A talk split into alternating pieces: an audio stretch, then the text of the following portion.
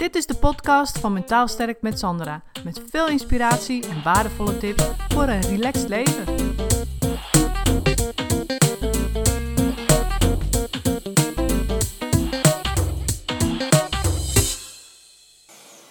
Hey, Sandra hier vanuit Zeeland. En het is vandaag een prachtige dag en daarom moest ik vandaag ook denken aan volgende als de zon schijnt, zoals vandaag, dus vandaag is een heerlijke zonnige dag hier in Zeeland, dan uh, is het voor de meeste mensen veel makkelijker om te ontspannen. En hoe komt dat dan? Weet je, dat het, als de zon schijnt, dat we dan ineens veel makkelijker dingen uit onze handen kunnen laten vallen. Dat we dan gewoon even in de zon kunnen gaan zitten. En dat het er dan allemaal ineens niet meer zo toe doet. Hoe komt dat toch? Ik zou het eerlijk gezegd ook niet weten. Maar het werkt voor heel veel mensen zo. Die komen dan naar mij toe en zeggen ze: Goh, het gaat vandaag een stuk beter met me. Dan zeg ik: Oh, hoe komt dat? Nou, de zon schijnt. en wat ik ze dan ook altijd uitleg is het volgende. Op het moment dat de zon schijnt, dan. en je voelt je goed. Doordat de zon schijnt, dan maak je jezelf dus afhankelijk van je gevoel van de zon. En dat is natuurlijk niet handig. Want stel dat je door de regen loopt je baalt van de regen. Je, denkt van, oh, ik wil eigenlijk dat de zon schijnt. Wat gebeurt er dan op het moment dat je baalt van de regen? Wat ga je dan doen? Nou, dan ga je natuurlijk schuilen. Je gaat uh, misschien wel buienradar kijken wanneer de volgende bui komt. En dat je even ergens wacht tot de bui voorbij is. Of misschien, ja, wat kun je allemaal doen als je niet van de regen houdt? Uh, misschien wacht je wel een paar uur voordat je vertrekt op de fiets. Of misschien zeg je je afspraak wel af. Of alles om maar niet nat te worden. Alles om maar niet in die regen te komen zitten. En wat gebeurt er dan, denk je, op het moment dat je zo met die regen bezig bent? Je wilt die regen niet, je wilt niet nat worden. Dan ben je er dus juist mee bezig. En dan vergeet je dus te genieten of dan vergeet je bezig te zijn met wat er om je heen is. Dan ben je alleen maar bezig om die regen te vermijden. En zo is het natuurlijk ook met als de zon schijnt. Want als de zon schijnt, dan wil je eigenlijk dat de zon altijd schijnt. Dus ben je er ook mee aan het vechten dat de zon niet altijd schijnt. Weet je? Dus linksom of rechtsom, en dit is natuurlijk ook een metafoor. Ehm, je kunt in het leven niet zonder af en toe een bui regen. Je kunt niet altijd maar in de zon zitten. En dan denk je misschien, ja, in Spanje kan dat toch? Kan in Spanje toch lekker in de zon zitten het hele jaar door? Ja, ook dat. Maar dan, als je het hele, hele jaar in, in de zon zit, dan geeft dat weer hele andere problemen. Dan geeft het problemen als het is te warm en je voelt je vermoeid of je bent niet gewend die hitte, waardoor je te weinig kan doen, waardoor je ook weer gefrustreerd voelt. dus we kunnen ons gevoel niet afhankelijk laten zijn van het weer. En wat bedoel ik daar nou mee? Nou, op het moment dat er regen is, heb je natuurlijk een moeilijke periode. En als je een moeilijke periode doormaakt en je wilt, en, en dat gebeurt je. En over het algemeen willen we natuurlijk allemaal zo snel mogelijk van die moeilijke periode af. We willen daar doorheen komen. We willen ons weer beter voelen. En soms kan dat. Soms kun je zeggen: Oké, dit is een moeilijke periode en er zijn oplossingen voor. Hè? Dat kan. Dan kun je daarmee aan de slag. Kun je, daarmee, uh, kun je met oplossingen kun je door die moeilijke periode heen komen. Maar het kan ook zijn dat een moeilijke periode niet zomaar op te lossen is. En dan is het belangrijk dat je, en dat merk ik ook heel vaak in de praktijk, wat dan het beste helpt of wat een hele belangrijke vaardigheid is die je gewoon nodig hebt, is als het iets is over verdriet of het vertrek van iemand, hè, wat je niet zomaar 1, 2, 3 verwerkt hebt, is dat je ook accepteert, dit is een moeilijke periode in mijn leven.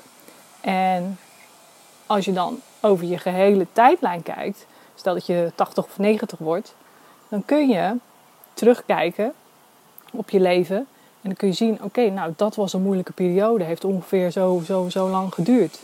En probeer het ook in perspectief te zetten in je tijdlijn.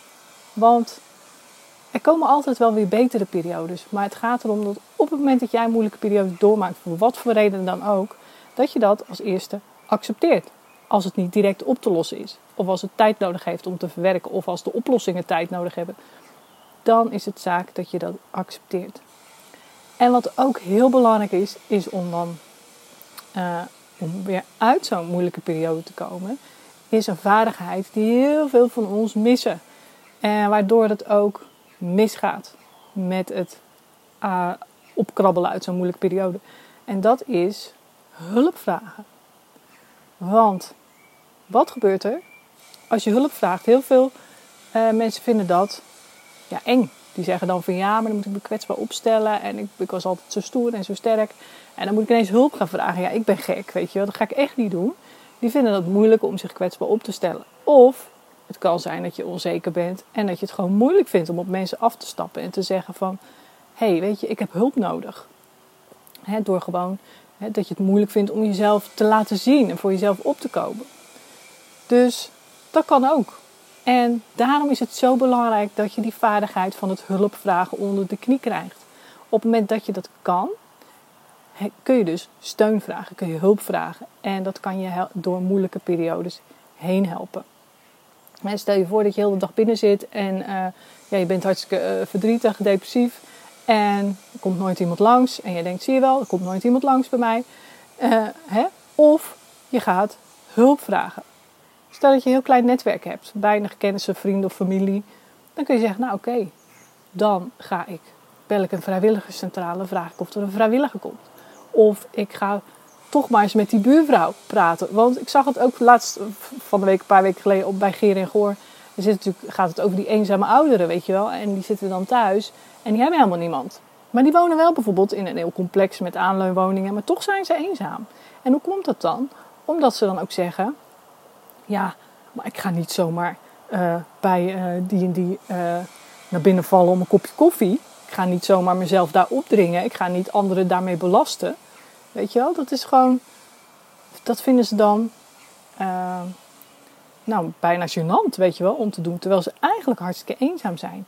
En als ze die vaardigheid hadden geleerd om nou, toch even op die deur te kloppen voor een kopje koffie, hè, al is het maar even een uurtje, dan had, hun leven er natuurlijk al heel anders uitgezien. Want dan kun je elke dag een paar keer een kopje koffie gaan drinken. En dan heb je een kletspraatje en dan heb je weer eventjes een uh, momentje van ja, overeenkomsten met iemand bijvoorbeeld. Van uh, hoe hun kinderen zijn die dag ook niet langsgekomen. Of weet je wel, maakt niet uit waar het over gaat. Maar dan heb je weer even verbinding. En dat is gewoon zo ontzettend belangrijk in het leven. En hulp vragen en je kwetsbaar opstellen is een hele belangrijke vaardigheid om door moeilijke periodes heen te komen.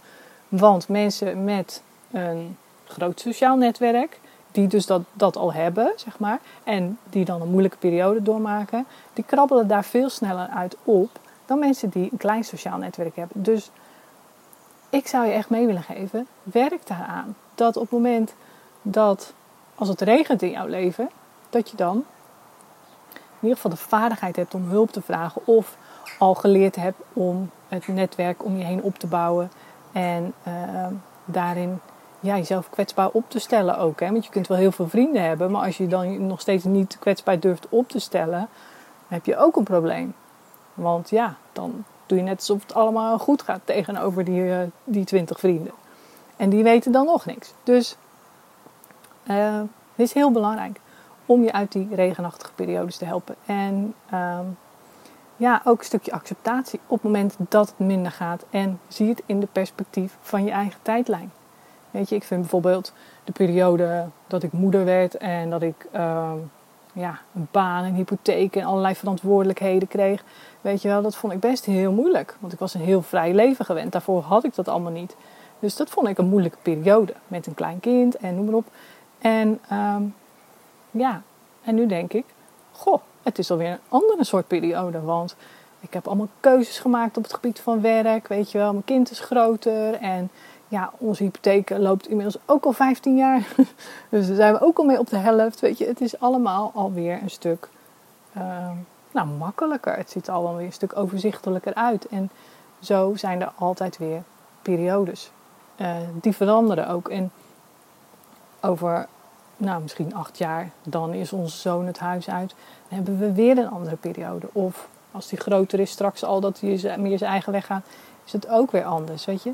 Net als fases van kinderen, ja, elke fase is weer anders. En elke fase is weer dat je zegt: Oh, dit wordt makkelijker. Weet je? Als ze zinnelijk worden bijvoorbeeld, of als ze zelf kunnen eten, dan denk je: Oh, gelukkig zeg, dat scheelt. En zo is het ook in het leven. Dus probeer het ook in perspectief te zetten. Want, vieze wesp. Want ehm, dat helpt ook. Weet je, dat helpt ook. En ga werken aan die vaardigheid om hulp te vragen, om je kwetsbaar op te stellen, om uh, op mensen te durven afstappen en, en te laten weten hoe het met je gaat. En uh, eerlijk te zeggen, dit of dit zit met dwars en hier heb ik moeite mee. Dat scheelt zo ontzettend veel. En uh, dan kun je ook tegen jezelf zeggen van, wat heb ik nodig? En vaak is dat dan wat hulp, wat steun of gewoon even een luisterend oor of weet je wat dat. In plaats van dat je tegen jezelf zegt, nou, kom op, niet zeuren, doorgaan en wat zit je je nou aan te stellen? Weet je wel? Want daar kom je dus niet verder mee. Dat helpt gewoon niet. Of het helpt heel even of het helpt tijdelijk. Maar ja, elke keer moet je jezelf weer met die harde stem motiveren. En je kunt beter de andere vaardigheid kiezen die je beter en op de lange termijn ook vaker gaat helpen. Dus ik hoop dat jullie hier wat aan hebben. In mijn videotraining Zorg voor Jezelf plan leer je ook dat stukje kwetsbaar opstellen en dat stukje hulpvragen waar ik het nu net over had. Want dat is zo belangrijk. En je leert natuurlijk ook het stukje acceptatie van moeilijke periodes of tegenslagen of tekortkomingen of uh, pijn of lichamelijke chronische ziekte die je hebt. Het is heel breed. Moeilijke periodes zullen we allemaal hebben en zullen er ook altijd zijn. Zo simpel is het.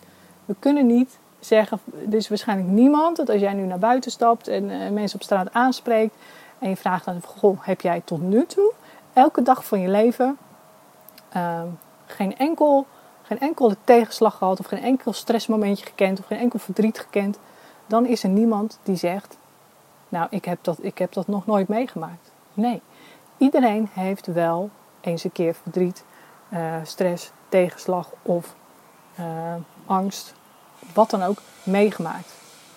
Het is dus onderdeel van het leven. Dus kun je er beter op richten van hoe kan ik daar nu het beste mee omgaan. In plaats van het constant uit je leven weg te willen hebben. Want uiteindelijk, dingen gebeuren. Hè? Je kind kan ziek worden, je hond kan ziek worden, je kan uh, je baan verliezen, je kan in een reorganisatie zitten, je kan een vervelende baas hebben, je, kan het, uh, je partner kan weggaan, je kan uh, ja, gepest worden, je kan, noem maar op. Weet je? Dus de kansen zijn wat dat betreft gewoon groot in ons leven, in ons westerse leven, dat er uh, ja, dingen niet lopen zoals we willen dat ze lopen.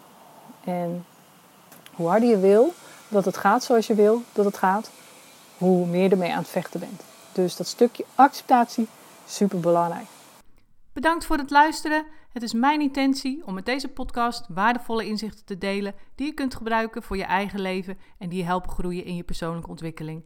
Wil je voortaan alle verhalen bij elkaar hebben staan? Abonneer je dan even op Mentaal Sterk met Sandra op iTunes of Stitcher. En ben je enthousiast over mijn verhaal? Dan zou ik het superleuk vinden als je een review achterlaat. Dat kun je doen in iTunes of Stitcher en geef je bij beoordelingen en recensies een korte review. En ben je echt enthousiast? Geef dan 5 sterren. Dat zorgt ervoor dat ik hoger in de ranking kom te staan en nog meer vrouwen kan inspireren tot een relaxter leven. Mijn dank is groot als je dat even voor me wilt doen. Tot de volgende keer bij een nieuwe uitzending.